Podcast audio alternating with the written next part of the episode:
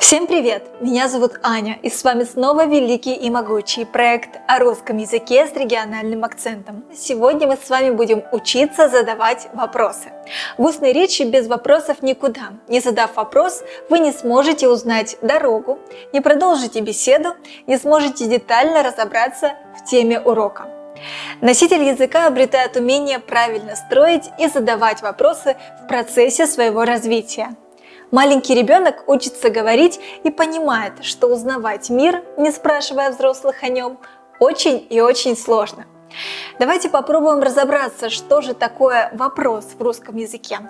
Прежде всего, вопрос – это синтаксическая единица, которая называется предложением – Напомню, что предложение – это слово или несколько слов, которые связаны между собой по смыслу и грамматически, выражают законченную мысль, обладают интонационной законченностью.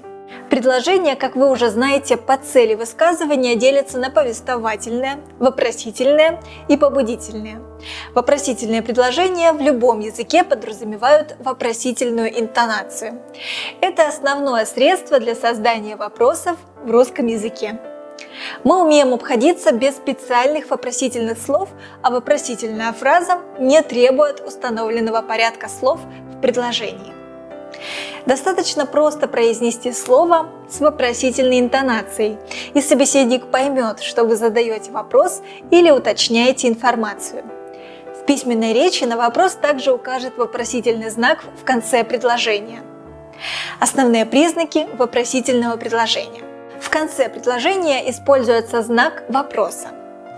В предложении используется логическое ударение. Вопросительная интонация повышается на слове, в котором содержится смысл вопроса.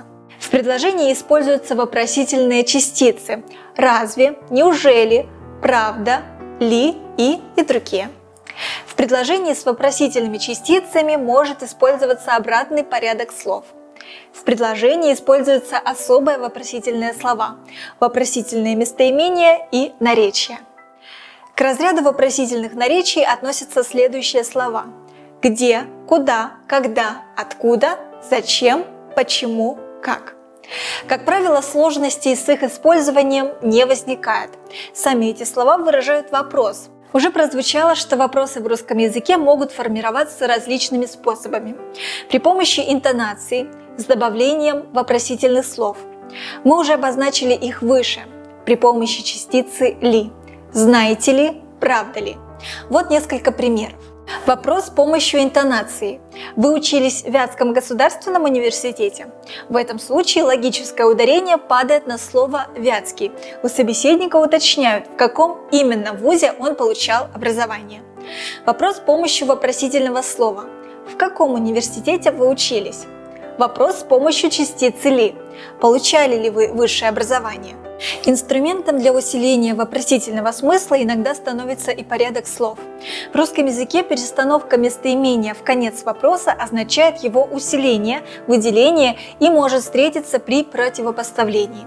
Сравните, что сделал ты и что ты натворил. В первом случае становится понятно, что действия других людей не волнуют того, кто задает вопрос. Его интересуют действия собеседника. Давайте поищем вопросительные слова в рассказе кировской писательницы Ирины Краевой «Не та фамилия». Рассказ входит в книгу «Чаепитие с пяткой», где собраны шутливые истории о школьниках и их учителях. Не та фамилия. В гимназию номер 5 пришел устраиваться на работу молодой учитель математики. Желая понравиться директору Юрию Алексеевичу, он начал разговор с комплимента – «О вас идет добрая слава», — сказал он. «Говорят, что вы знаете по фамилиям всех учеников. Как вам это удается?» «Здесь нет ничего сложного», – улыбнулся директор. В первый класс мы набрали ребят исключительно с фамилиями из борщевого набора. Луков, Марковкин, Свеколин, Укропова, Хмели, Сунели. Во втором классе у нас лесная фауна. Волков, Муравейкин, Бобр. А скажем, одиннадцатый класс у нас музыкальный. Ноткин, Балалайкин, Сальфеджио. Так запомнить всех поименно намного проще. Молодой учитель был поражен мудростью директора гимназии, однако не удержался от вопроса «А как вы поступаете, если к вам в гимназию приходит ученик по фамилии Скелетов или, предположим, Нагасака?» Директор снисходительно улыбнулся и охотно пояснил Такого не бывает.